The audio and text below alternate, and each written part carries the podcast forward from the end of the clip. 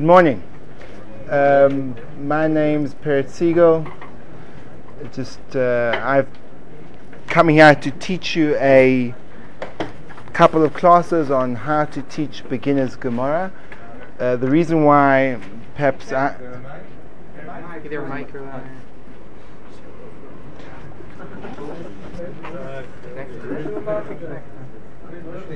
I'll try to speak louder for the meantime. Can you hear me at the back? Yes. Uh, I'd prefer to speak loud if you if you if if you feel that it's not working. So then I'll I'll mic it up.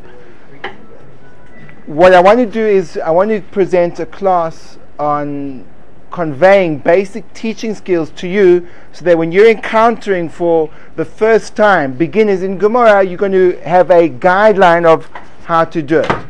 Um, in terms of my own experience, what I've been doing for the last 15 years is teaching beginners Gemara, which even if it doesn't make me uh, skilled, at least it makes me experienced. Uh, over the, the years, what I found is there's certain things which, if you know them, they are extremely effective. You can apply them very easily. They're not hard to grasp. If you don't know them, you can flounder terribly and you can take an experience which could potentially change a person's life in connecting him to Gemara and turn him off completely. You want to avoid that at all costs. Because I would like to present why learning Gemara is not only a nice thing to have part of a Kiruv program, but it could actually be the ikka thing that you're trying to achieve when you are going out there and trying to be a Makariva person. So let's begin with that particular problem. I'm about to give you, and you, we're, we're out there in the field, and you go to a person, you say to him, Hi, you Jewish? He says, Yes. You say, Come, let's go learn some Talmud. And he says, Tell me, um, what does Talmud discuss? You say, Talmud, Talmud discusses when you, you got an ox and then you've got a cow. Now the ox comes and the goat and the cow's pregnant, and then the the guy says, uh, "Sorry, but Rabbi, I just have to go and have some coffee and watch Seinfeld because I couldn't care less about a shor goring a para." He doesn't use those words. So the problem, first of all, with Gemara is the subject matter isn't that interesting to your average secular person that's sitting at a bar drinking beer. Secondly, so eventually you get over the subject matter, you convince him, you say, Do you know what? Oxen, geschmack, it's like a rodeo, go for it. There's blood. There's... So he says, Fine, I'll go for it. I'll. What language is it in, Rabbi? You say, um, uh, uh, is it Hebrew? Because I know a little bit of Hebrew. You go, well, almost. It's actually a highly complex mixture of Hebrew and Aramaic. He goes, oh, well, then maybe I will go to the bar. So then eventually you say to him, no, the truth is it's, it's culturally diverse. And after all, I mean, Aramaic, they speak it nowhere. So maybe we'll, um, you get over that. And finally, so you've got over the barrier of the subject matter. You've got over the barrier of the, lo- the logic of the language. And now you say to him, tell me, in terms of the actual structure of the thing, um, do you need to be really thinking to be able to follow the steps? So you say, well, the truth is, it's probably the most highly complex piece of logical analysis you could come across.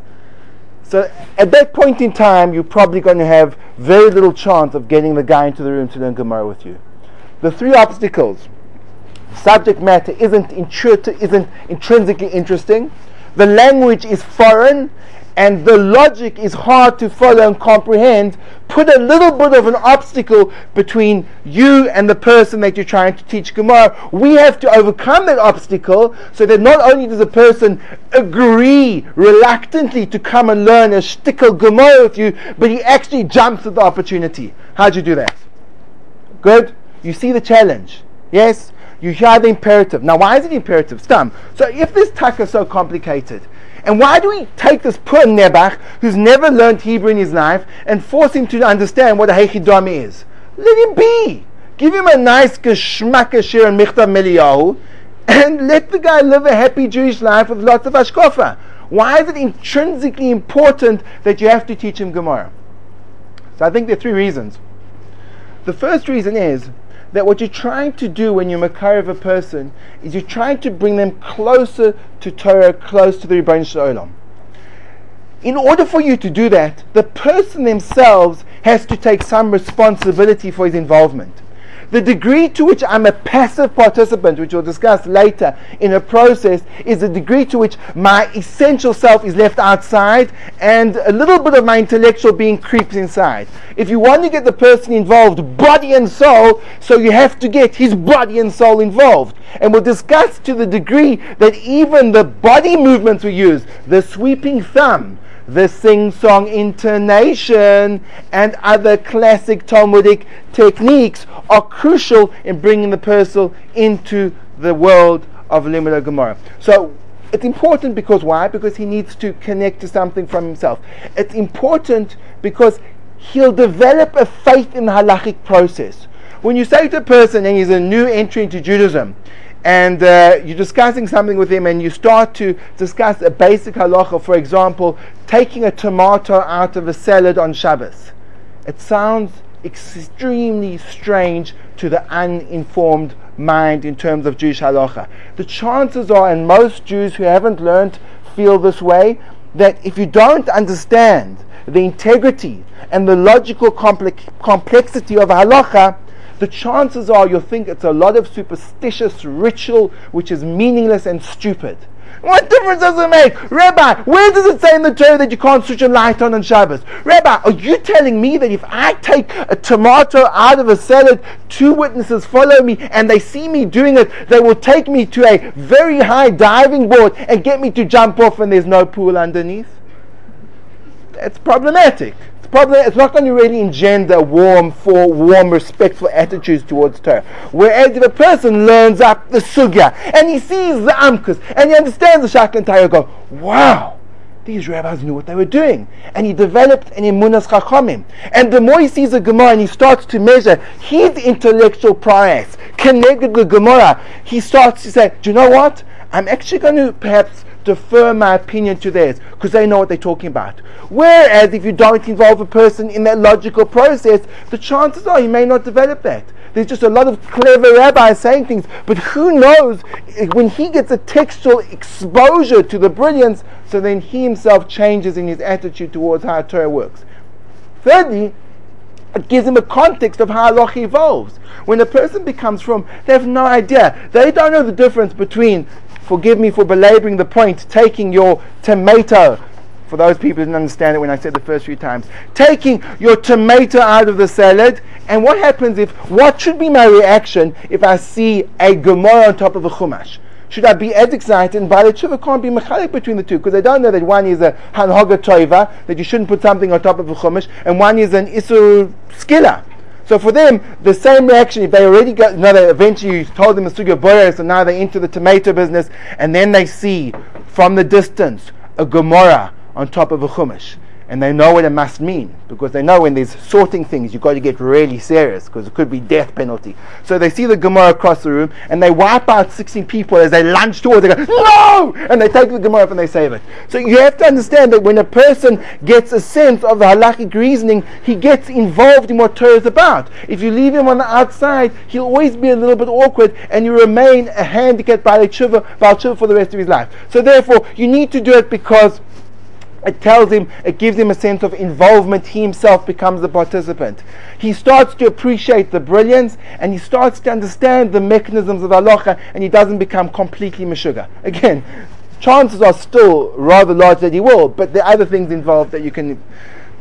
Okay, now, there's another point as well. There's another point which is actually a psychological point, a midas point, is that when you are being mechanech someone else, and we're going to discuss this um, in depth when we actually discuss the teaching of Gemara, the natural thing which can occur between the mekarev and the miskarev, I'm trying to make you from because I have to tick the dots on my worksheet. So I, I have to make you from. So now the problem is that you now become um, my victim, my project. And if it works, so then you look up to me as this venerated rabbi. And it creates a very unhealthy balance of dependence of the miskarev on the mikarev. And you, in a sense, you have a person who could be a mature, thinking individual, but now in the world of Yiddishkeit, he's a baby. So what can happen is he can create this very inappropriate for his maturity dependence on the Makarev and not, not learn to think for himself. By exposing him to Gemara, you're exposing him to an ethos of Torah, which means your kasha is important. And you have to ask kasha. Asking a kasha means that you are not just going to be mevatled in the process. That you have a day. Granted, you have to make sure your day is a good day and it works out. But you have to think for yourself. You can't just become a parasite living off your Rebbe who himself may not be capable of doing that. So it creates a healthy dynamic between rabbi and talmid. And finally, in terms of sustainability for Torah, you can't sustain your Torah on Vertlach. It doesn't work. You see, I've seen from experience in South Africa, you see the generation that were raised on inspiring schmoozing. They have nothing to give their children. And you see a high incidence of the children going completely off the derech because they, they, have got no they've got no teichen to the Yiddishkeit. They've gone to one inspiring talk after the next inspiring talk, but that doesn't change the way you view life, and that doesn't change your relationship to Torah. So, in fact, Gemara is not just an added extra; it becomes the essential ingredient on every Kiruv program. Are you following me? Have I convinced you? you should be convinced because it's true. So therefore, you have to somehow find a way of overcoming the fact that this ancient text, written in funny shaped pages in Aramaic with uninteresting subject matter and complex logic, becomes the most exciting thing you can ever do. If you can achieve that, so then everything else will follow. Just in terms of questions, unless they clarification, clarification questions, we can deal with them afterwards. Clarification question? Are, Ask it quickly. Are you are you going are we going to discuss why this has to be the first thing you do in church? So I'm not, I'm not saying that this is necessarily the first thing you do. I don't necessarily say that as opposed to saying to the guy, come for a Shabbos dinner, you should rather say to him, come for a shtickle Shoshana Chazapara. Um, I'm not talking about where it fits into the sequence of being a of a person. I'm saying uh, wherever it fits in. In other words, it could be that, for example, we discussed there will be four levels of people we're discussing how to teach absolute beginners, which means they're coming on a summer trip, or you want to do a Shabbaton in your campus and you want to expose them to what Talmud is all about. Beginners who are involved in the Shiur, intermediate where they're getting a bit more of a hang, and advanced when they're really on the path. So we'll discuss all of those stages. In terms of your own program, you have to think when it's appropriate by using your seichel. Is this person open enough to have a notion of actually getting into textual learning, which is not necessarily always the first stage? Okay, so now let's go on to the actual process of teaching the person we have to make one thing clear to ourselves, and this is one of the greatest faults that occurs in teaching people things that we already want to do, that, that we already know about. We have to understand very clearly that teaching a skill that I have is not the same as doing the skill. Let's say, for example, something very strange. Let's say, for example, I was a master underwater hockey player. There are people who play the sport. What happens is you go underneath a pool with a snorkel, which is useless because the snorkel isn't high enough to get to the surface of the water. And underneath the ball, you play hockey with the puck. Of course, you run out of air, so you have to keep on going up for air. So let's say, assuming that it's a real sport, Jaffet. He was a captain of the team. I'll explain to you the brilliance of it later. Let's say, for example, let's say, for example, that I am the world's, the world's gold medalist underwater hockey champion. Now I can do it now. The truth is, if I want to teach you how to, to play this game, so there's so many things that I do because I learned to do it as a young child. My father was the, the ultra veteran. So I, I because I learned as a young child, I didn't chap that it's all about lung control and grip and tactics in terms of making sure you can dribble the pack long enough that your opponent runs out of breath and has to go up and then you score the goal. I don't know that because because I've learned it as growing up, it just becomes part of my nature. We or most of us have learned Gemara growing up. So when we learn a sugya, and I say to you, I was actually had this discussion with a Rebbe yesterday. I said to him, I really think that what you have to teach the people in your shiur is to how to learn. Let me ask you a question, Rebbe. He said, Yes. How do you learn? He says, Well, open up the Gemara and I learn it. So I said, Okay, and what do you do? What's the first thing you do? The second thing you do? The third? He said, No, open up the Gemara and I learn it. So I said, But what do you do? He said, Yeah, it's Mimela. Now, if that's your approach to learning, that's very difficult to teach anyone. Because all you can do is you can learn yourself. So they say, How did you do that? You say, It's just some project. Open up the Gemara and then start reading, and it all comes. Doesn't help me. The first rule is teaching is not learning. You can be a Gern Otzum, and you can be the worst Rebbe in the world. Because unless you have the ability to define the process that you go through when you study a shtickle Gemara and explain it to another person in a way that he can understand, he won't be able to follow what you're doing. Learning is a very natural thing to many of us. Teaching requires removing ourselves from actually learning and observing ourselves and understanding what are we actually doing when we learn. What is the first thing we do? What is the second thing we do? How do we approach it? If we can do that so then we will be effective in teaching someone else to do that. If we can't do that so then we'll say ah name of the greatest harvest look look at Gemara when you the harvest and the guy's looking at you thinking he's meta lunatic he has no idea what he's done. So therefore what you have to do is you have to realize that you have to develop a very clear skill set that you're able to express to a person who has absolutely no experience that good morning. The first thing you do is you have to open the Gemara. He goes open the Gemara really you can't do it with the co-. exaggeration. You, but once you've got there you have to be able to go through step by step teaching him what to do and how to do it. So now um, therefore since the goal is to be able to teach your audience how to do something, obviously the level that they're at becomes a central issue. If you have a person that's been learning Gemara for four months, and you open up the session by saying, Hi, this is a Talmud. On the inner page is Rashi, and then he says, Oh, and then he, he thinks it's on the left hand side, and then he says, Oh, it's Rashi, and he points at Tosfos. So no, no, no, that's Tosfos. So he says, I thought you said on that side. If you're doing that to a person that's been learning already, it's inappropriate. You have to pitch your share at the level of the people that are coming in. So what I'm going to discuss is an approach to teaching four different levels of people. And we're going to start with absolute beginners. Absolute beginners mean that, um, for example, there's a huge amount of summer trips which are run throughout Eretz Israel. And let's say you've been given a position that there's a group of college students that are coming in for a Talmud class. They have no idea what Talmud is. They've never learned to Gemara in their lives before. Many of them can't read Hebrew. And what you have to do in an hour is give them the feeling that Talmud is something worthwhile investing in. How do you do that? So that's what I would like to deal with first. How in the world do you engage and enliven a group of people who are completely distant in terms of Limud Gemara. First thing you want to do is they're coming into the class, they have no idea what Talmud is.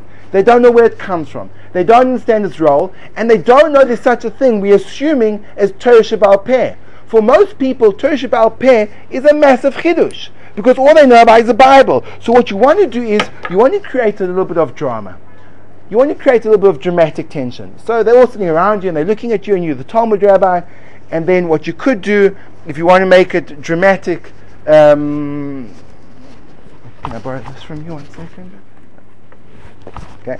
So you, you, you have a chumash handy and you look at the, the crowd and you say, gentlemen, pretend this is a chumash. Gentlemen, do you know what this is? And it says the five books of Moses in English. So one guy put up his hand, he's got an earring through his nose and a gigantic tattoo on his chest because he's wearing a low vest, and you can't be disturbed by these things. And he puts up his hand and he says, Rabbi, he says, that's the Bible. You go, excellent. I would like you to teach, I would like to teach you the first lesson in Talmud. And he gets what? You say, the Jews do not believe in the Bible. Rabbi, are you a heretic? So no. And I'll give you an example. He says, Tell me, Rabbi, what? You say, Do you complete the following verse for me? Because you also know Bible. He goes, Come on, Rabbi, I'm not so sure. An eye for an eye. And lo and behold, he says, A tooth for a tooth. You say, See, you know the Bible. Now, we do not believe in that. What does an eye for an eye, a tooth for a tooth mean? So he says, It means that if someone does something to me, I should deal with him tit for tat. So I say, let's make it rather literal. You take your right index finger and you go with your friend. His name is always Ruvain. And you take your right index finger and you thrust it into his right eye. You curl around and you pull out his eyeball with the socket. Now, what happens is then you go in front of a, a court of Jewish judges and they're standing there with their long beards and you are prosecuted by two witnesses and they say, Hmm, Shimon, because there's always Shimon. Shimon, what's that in your hand? You go, what? I'm waving my hand. Shimon, Reuven's you got one eye. What's in your hand? You go, um, aha, aha, it's Reuven's eye, isn't it? So then you have to get one-eyed Reuven. It's now a little bit dodgy because he's lost three-dimensional perspective. So now he starts to go for Shimon. Was, the judges say, come on, hold Shimon back. And then an eye for an eye, a tooth for a tooth. Now, as Jews, do we believe that?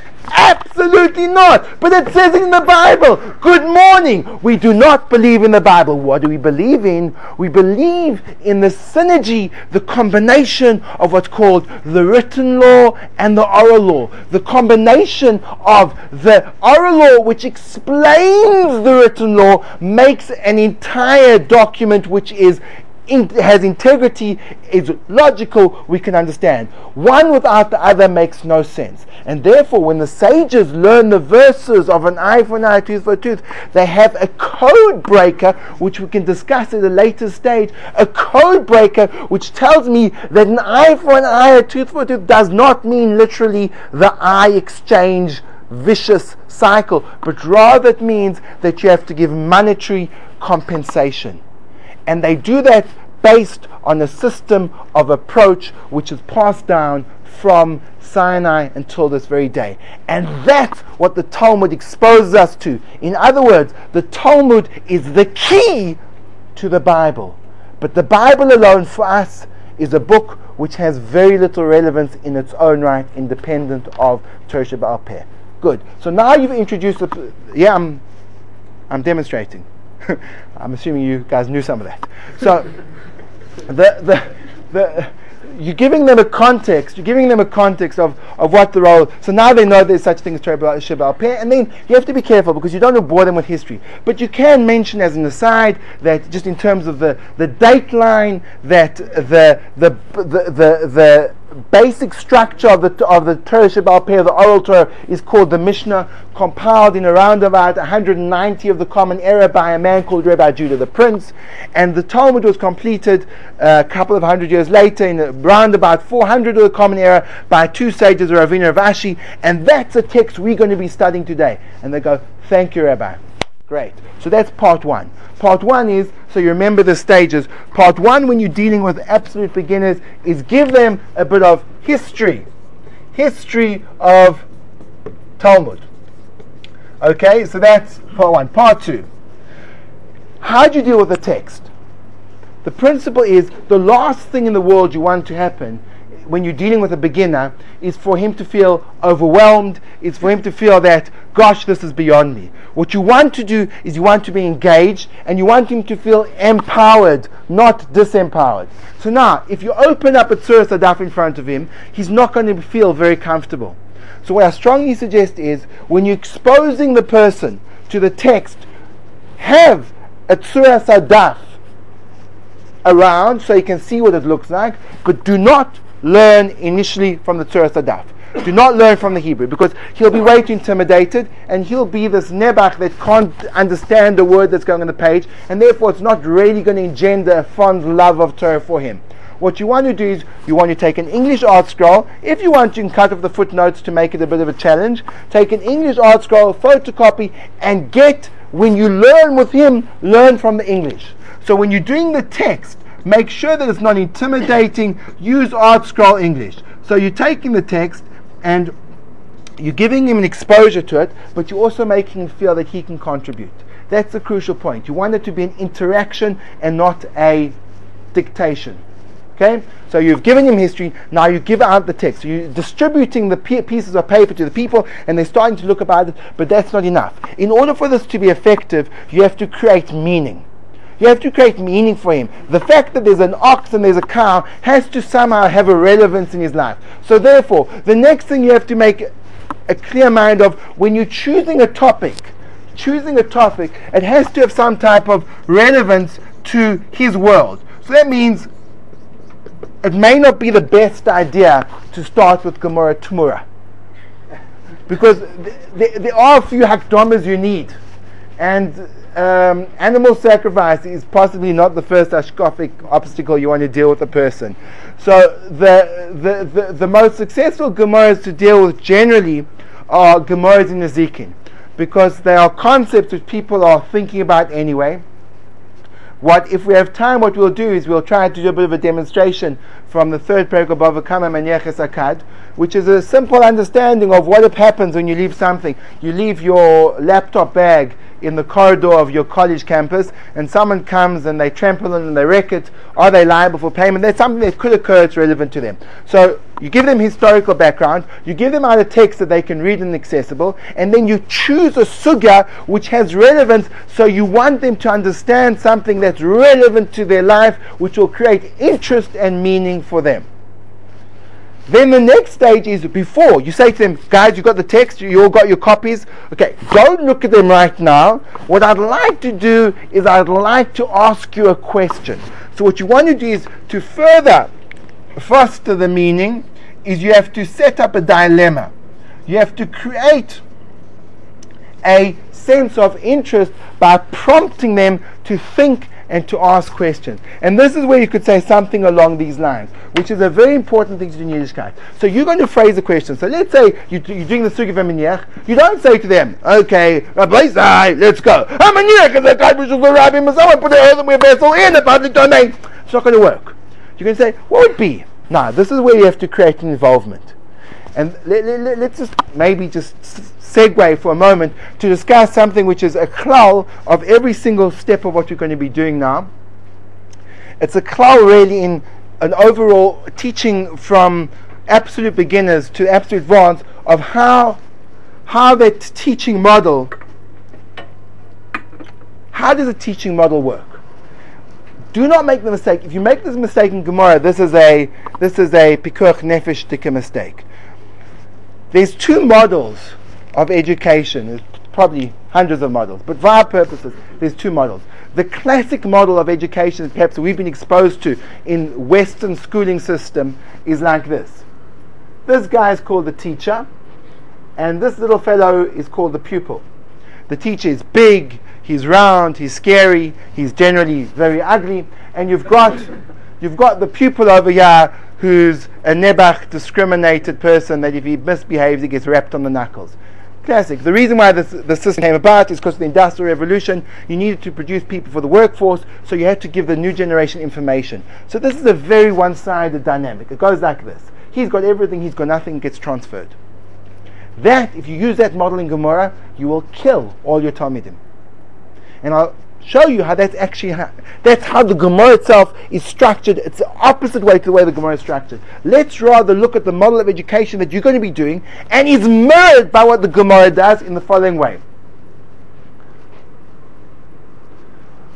Over here, you have what's called the Torah. It's actually it's a, it's a more general model. This is actually called a stimulus. But okay, we'll see how the applications to life. You've got the Torah, then you've got the talmid over here, and over here you've got the correct response, or call this um, understanding, understanding of, of the given Torah. So what happens is as follows. You want to get the talmid to respond to the Torah. You want him to take the Torah and come out with the correct understanding. That's what you're trying to do. So, if this is a Torah and this is a talmid, and this is what you're trying to achieve, where's the teacher gone? In this model using sing tong intonation and one left handed thumb movement. In this model, applying your Gemara skills, in this model, in this model, you've got a teacher and a pupil. The role of the teacher is very clear and very well defined. In this model, where does the teacher come? Because really, the issue over here, and this is, do not forget this, the issue is not the teacher. The issue is the talmid and the Torah. He has to learn Torah. You know Torah Gavaldik. But if he doesn't, you know Torah doesn't help him. So he has to get to the Torah. How does he get to the Torah? The problem is as follows. He is handicapped. He's impaired. He can't access this. So what's the role of the teacher? This is where he comes. The role of the teacher, he's a mediator he acts between the Torah and the talmid. He has to give the, the talmid the skills so that he can process this right, so he can get to the right response. The goal is, though, the goal is that in the course of time, this guy is going to disappear and you're left with the talmid and the Torah.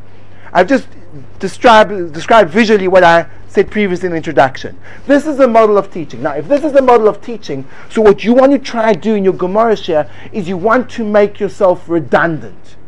You want to be the person who speaks the least. You want to be the person that's just guiding and facilitating. Let's go back to our absolute beginners. This is the model we're using. So you've got absolute beginners. They don't know that the term Menech We want to co- teach them to, to, respond to it correctly. How do we do that? If we just sit there and teach it, we're falling into the trap of the first model. We want to give them a geschmack and an investment. So what do we do? What do we do with them? What we do is we say to them, make it a real situation. Now, this is the point we have to involve drama and humor. Um, the way you do it is this is so effective. Role playing. If you can get these guys to role play, you've got a shiur which is alive. So you don't say, okay, the, the, the almost as good as this would be you're in a busy college campus, like we said, and there's a corridor, and you need to go to the bathroom for a second, and you leave your laptop uh, bag outside the your new iPad. Let's be advanced your new iPad. Your new iPad, you leave it outside the door and you step into the bathroom for one second and you come back and you see a person looking at the iPad and it's in two pieces. And um, what happens next? So at this point in time, you say, um, Kyle, I want you to be the owner of the, the iPad. Okay, Kyle? Good. Um, Sagittarian, I want you. I want you. I want you to be the breaker. Okay? Now, guys, so, so, so now tell me, Carl, what are you going to say to him? Whereas you're going to say back to him, yeah, again, this is this is this is real. now, I'm looking at you, Sagittarian. Don't you even know your own name? You, pen in your mouth. Okay, good. So now you're you've just broken his laptop. You just broken his laptop. How, how do you feel about that? Sorry left of Exactly. So now at this point in time, you you you you doing the role playing. So you're the teacher in this in this scenario. So you're in this. What you have to do is you have to egg them on. So that means each each one when when when Carl represents his argument, you kind of reinforce it and you say, "What a clumsy oaf." How dare you? I agree with you, Carl. That idiot breaking your laptop. Do you know how many months you saved up for that? So then, like, then you switch sides. So then Sagittarian speaks, and you say, you're 100% right. How negligent can you be? Shattering your, putting your laptop in the middle. He knew that I could have come there. There's no way in the world. And then you say, okay, I'd like to call on you three guys to be the judges of the case. And you have to discuss amongst yourselves how you rule in this case. So then they have, and they start to argue, and then you, you egg them on, you egg them on. What you've done is you've taken the Mishnah, which if you approached it in the classical fashion, they would be bored out of their minds, not caring about a jug in the public domain, and you've made them invested in it. So the truth is, Kyle is not going to feel responsible for defending the side, and they're going to argue out, and the judges themselves are going to be investing their own thought process in. Then you've got your absolute beginner in Talmud. And then once you've done that, so the Pasha says, I've done this. I've literally done this. And you get the studying of the Gemara. You're always going to get the studying of the Gemara. And you'll sometimes get the time of the Rishonim as well in their Shakla v'Tarya. Once you've done that, you say, okay, now that you've now that you've become involved and you gentlemen have banged on your gavels and issued the legal decision, what I would like to do is expose to you what the Torah says. So now let's say the judge has decided that in this situation, So the Mishnah says patur. The Mishnah says if you break the judgment of Rabbim, you stumbled on it, you're patur. So let's say the judges came up with chayav. They understood that Carl was negligent and sorry that Carl was was not negligent and you are negligent for not looking where you're going and therefore you chayav and comes along the Mishnah and says patur. So what happens is all the judges and your whole shiur goes, What? That makes no sense. That's good. That's good. The fact that they see something which makes no sense is good because then they get upset by what the Torah says. Now the beautiful thing is when you let's say you do HaManiach is when it says in the Mishnah Patur, La it really means Chayev.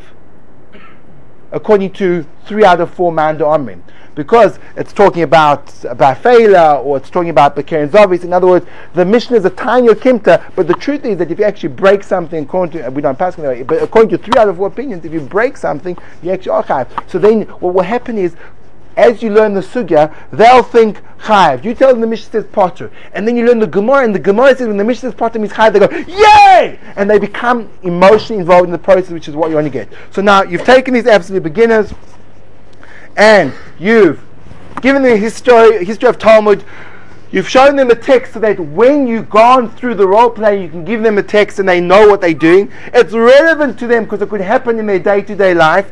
You've put across the dilemma and you've got them to role play it so they become invested. Now, once you've done that, what happens is that's session number one. If you perform the session successfully, so then they're going to come back for lesson number two. Okay? Good. So now we're going on to lesson number two.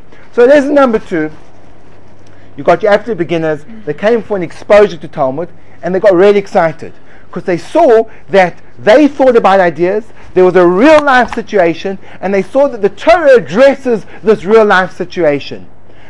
Now, let's say it's lesson number two, three, four, five, six, and now we get to the stage where they're beginners. They're no longer absolute beginners, which means that they have a level of self motivation to study.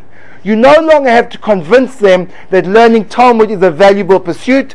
They believe it to a certain degree and they want to advance their skill set. What is the next thing you do? Now we get to the part of trying to convey what you do automatically as a learner into teaching. And the first thing you have to know when you're teaching the actual text. So now we've got to the stage where you following me? They're bought into it. They want to learn Gemara. So now you can give them a text and now you can work with them. So it could be at this point in time, it may even be appropriate. You'd obviously have to gauge your guys and see. You want to ask a question? Go on. When you actually expose them to the text, they, are they not like disappointed? Because when they actually in the, in the in the role play situation that you described, it's amazing because it's something they can they can they, they can visualize. But when they actually open up the text and see how many it's like uh, it's not that enjoyable anymore. It depends how you pro the way you did it. Obviously, the way I did it, it's not going to be like that. So okay, guys, that was the exciting part. Now let's go into the boring part. You can say how many akad. Sorry, uh, the question was. It's all fun and games until you actually get to the Gemara. Once you do the role playing, it's exciting and it's geschmack v'chuda v'chuda. But now you get to Aminech Zakad. So what's your name? Shmuel. So Shmuel said, you get to the card, you go Aminech Zakad b'Rishus and they go, oh gosh, now the fun ends. So, so I agree with you. So you have to know. So what you have to go is, let's read these words in the Mishnah. It says, Hamenyech Zakad, which means a person places a jug. So then you say to to to Richard, Richard, does it only mean a jug? Or could it mean something else? So Richard says, well, no, it just means a small object which is breakable. You go, excellent. Do you know what you've just done? You've just unlocked the secret of the eternity of Torah. Because since history and geography change, when we look at the text, we don't look at the details, but the principles behind it. A jug doesn't have to be a jug. It's a description of a certain size object which is particularly fragile. And then what you've done is, when they read the text, they say, ah, these things are just klalim dressed up in pratim. But you, you have to you have to feel you have to feel energized. In other words, if you feel like when you move from the role playing to the Gemara, you oh my gosh. But if you feel yes, okay. What about if they came onto the same din as the Mishnah? Well, the great thing about if you're teaching them Maniach, there's a machlokes. So the Mishnah when it says patur, it either means chayv or means patur. So whichever they did they came, there's going to be a view in the Gemara that opposes them and a view in the Gemara that agrees them. So especially when you've got two parties, so both will feel validated. So that's actually the art of choosing the right sugya. So when when when you when you're serious about influencing Klal Yisrael and making sure that the olam the olam of Jews learns Torah. So when you're learning through your with your regular story, keep an open mind that oh, this would be a great sugya to teach the beginners. So you can already build a whole repertoire of which sugyas would be appropriate.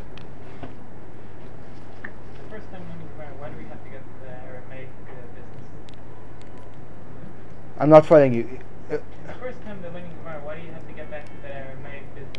Uh, why can't it just be in English? No, what I mean is when I say Menechas Akkad, they got the ArtScroll version in front of you, and they're reading the one that lays to rest a jar in a jug in a pitcher in, in the public domain. You, you, you don't you don't read it. You may read in Hebrew for your own, just to give a little bit of an authentic feel, but they can read in English. Okay, good. Weiter. So now we're going on. There was absolute beginners. Now let's go into beginners. Beginners is a different parasha.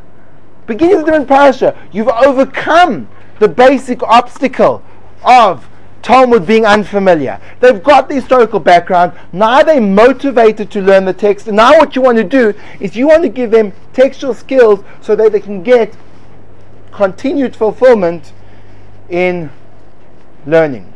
So what I strongly suggest you do is the following. Uh, again, what I'm going to do now is I'm going to teach you the way I would teach them based on a system that what I've done is I've taken a lot of uh, Sifrei Klalim. There are Sifrei Klalim which actually discuss explicitly how to learn Gemara. The probably the most explicit one is a small sefer brought out by Kes Lebovitz called Darkei Klal Gemara. Um, and it goes actually through. When you learn Gemara, do this, then do this, then do this, then do this. So, based on that, and, and whenever I get an opportunity and I see a klal in a Tosfos or in a Rishon of how to learn, I always make a note of it so that I have a whole um, rule book of how learning should occur. So, what I'm going to do now is I'm going to teach you what I, the system that I've got. That doesn't mean that you have to now adopt the system lock, stock, and barrel. But I do think it would be very advisable, if not this system, come up with your own system based on your own ideas.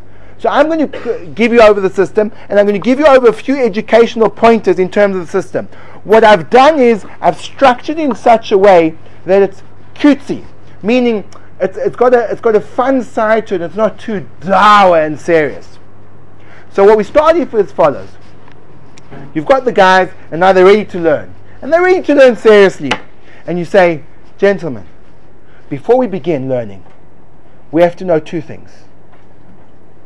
We have to know, firstly, who is the ultimate. Thank you.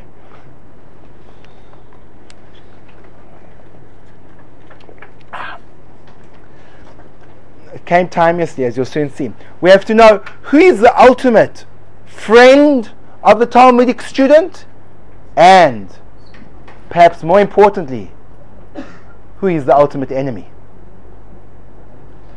We will begin with the friend and we'll illustrate it with this innocent glass of water. Do you know, do you know, my dear teachers, that water has an uh, halachic exception? Every other, using the wide arch thumb, every other liquid, when imbibing it, one must declare a benediction of gratefulness to the Creator. Water is an exception to the rule that this only applies when you are thirsty. Now, picture the scene. The scene is that you've been lecturing in front of a uh, semi asleep group of people for 45 minutes, and your throat is parched and dry and someone miraculously brings you a cup of water. You look at the cup of water and it is like Thank you, thank you, thank you. And you look at the cup of water and it is like gold. It is dew. It is. Oh my gosh. What a pleasurable experience. Now, if you're dealing with university students, then you can say the other side of the mashal. Why else, um, Robert, would you be drinking water if not because you're thirsty? And Robert goes, because you're hungover. Excellent, Robert. Well done.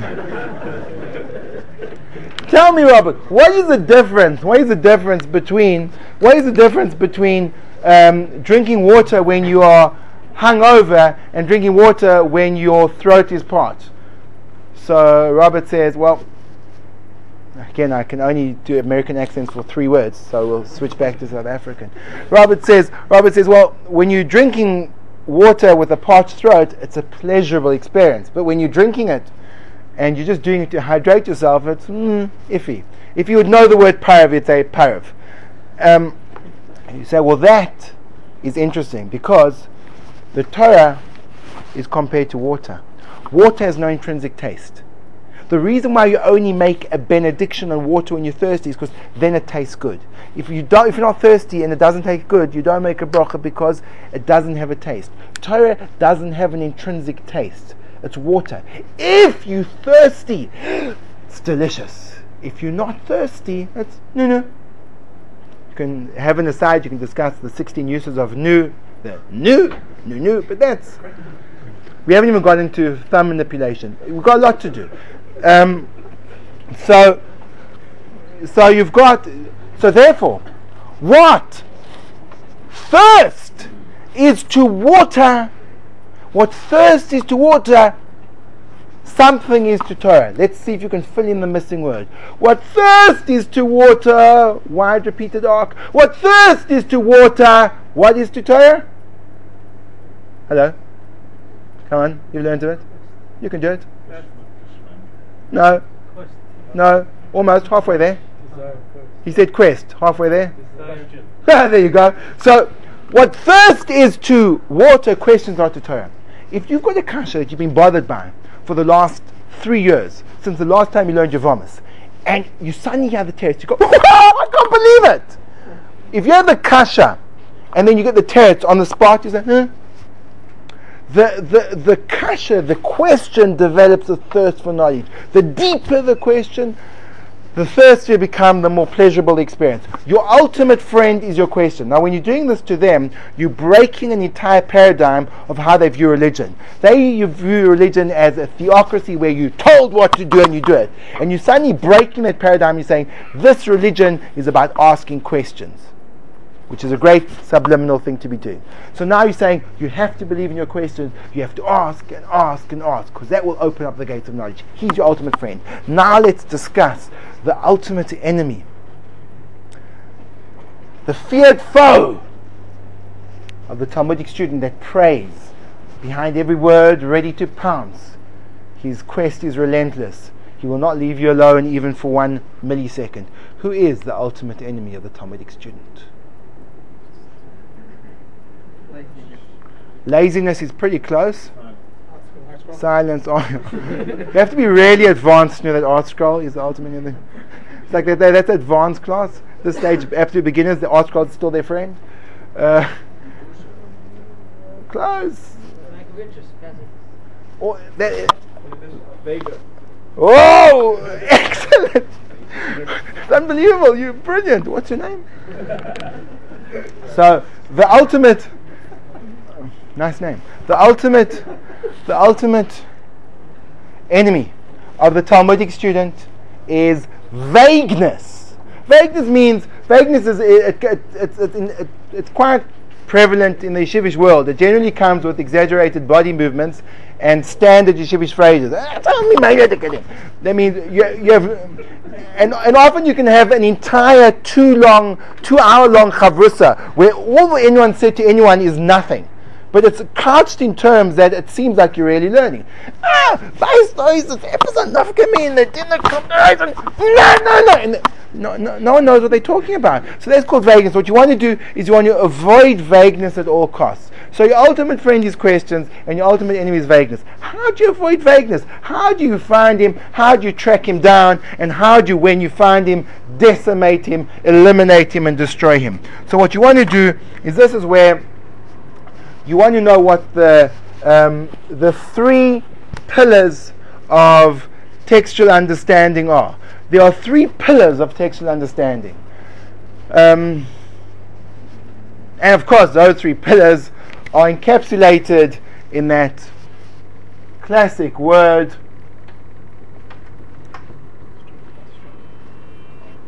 structure pop.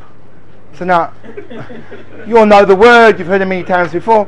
So, structure pop, what, what, what, in the world is structure pop? So, what you're doing over here is, again, you don't have to use structure pop, but you're making a funny word which has a meaning to it. Structure pop represents the three vital principles needed for proper textual analysis, and they are structure stands for powerful questioning, and finally stands for paradigm shift. So if you want to understand the text properly, you have to have the structure clear, you have to have engage in the process of powerful questioning, and you have to perform the art of the paradigm shift. What are those three things? It's a, it's a mystery. I have no idea how the A got in there. I mean, makes no sense. There are those. There's a girsa which has a U instead of an A, which would make more sense. So, so structure pop. Stra- what is structure pop? It's as follows. What you want to do is you want to build out. You want to you, you now this is the starting point of we learning what we do when we when we when we process a sugya. The first thing you do when you process a sugya is uh, the truth. The truth is, uh, from an educational perspective, I just I'm doing this. I know I'm doing this extremely fast, um, but I have orders. So, from an educational perspective, there are three there are three um, stages to your cognitive processes. It starts off English Hebrew uh, English. It starts off with something called input. Um, then there's process, and then there's output or expression. Um, what happens is when you when you when you want to process information, the first thing you have to do is the input. Then you have to process, and then you have to have output. For example, there's a, there's something I have to understand something about something. So um, mm, the mashal, my mother-in-law walked in the door. So that's I see her walking through the door. That's input. Then there's processing. Processing means you have to logically process what's happened. So, so your mother-in-law walking through the door is illogical. It's it's it's illogically illogical. So, so you process and you come to the conclusion that she should not be here. Um, so that's that's processing and, and and output is actually you put her out. So you're out the door. But the point is that you have to when you when, when when you're dealing with a text, you have to make sure that you're absorbing it right. To absorb a text right, you have to make sure that there are no missing points in your text. In order to do that, you have to apply faithfully three stages. You have to be able to number, label, and order. And this forms structure. Structure is what's called a lower order thinking skill. It's purely reading comprehension, which makes sure that the information that you need to think about is all absorbed correctly. That's called structure. So you have to make sure that when you getting through the text, you have to be able to number, label, and order it. This, of course, is going to destroy vagueness. Number means as follows. You read through a, for example, we'll apply this to the Mishnah. You read through a Mishnah. You have to know how many parts are to the Mishnah. That's called number. Label means I have to know the function of those parts. And order means I have to know why were those parts cited in that order. This um, uh, uh, mm, uh, uh, we're running out of time second by second. So what I'm going to do is I'm going to start off by what I think I'll do is we'll, we'll start. This is this, this structure pop is, is a general principle of all textual analysis, whether it be Mishnayos, Gemara, Rishonim, Achronim, etc. What we're going to do is we're going to use structure pop in the context of a Mishnah, and in the context of a Mishnah, structure pop becomes the 353 Mishnah analysis technique. Of the 353 Mishnah analysis technique, um, we have two options. um, either I can just tell you the principle, or alternatively, we can look at the Mishnah and I can show you how it's applied in the Mishnah. Of those two options, which one would be preferable to you? Who wants the inside the Mishnah, which may take a little bit longer? Raise your hands. Who wants uh, just the Daniel theory and you'll figure out the application yourself? Okay, so we'll do the Mishnah. Um, so next week, what we'll do is we'll try to do the Mishnah, and then we'll apply this, and we'll try to get through Gemara, and then we'll see. Thank you, Rabbi get questions right away of how they're machlokas? Uh,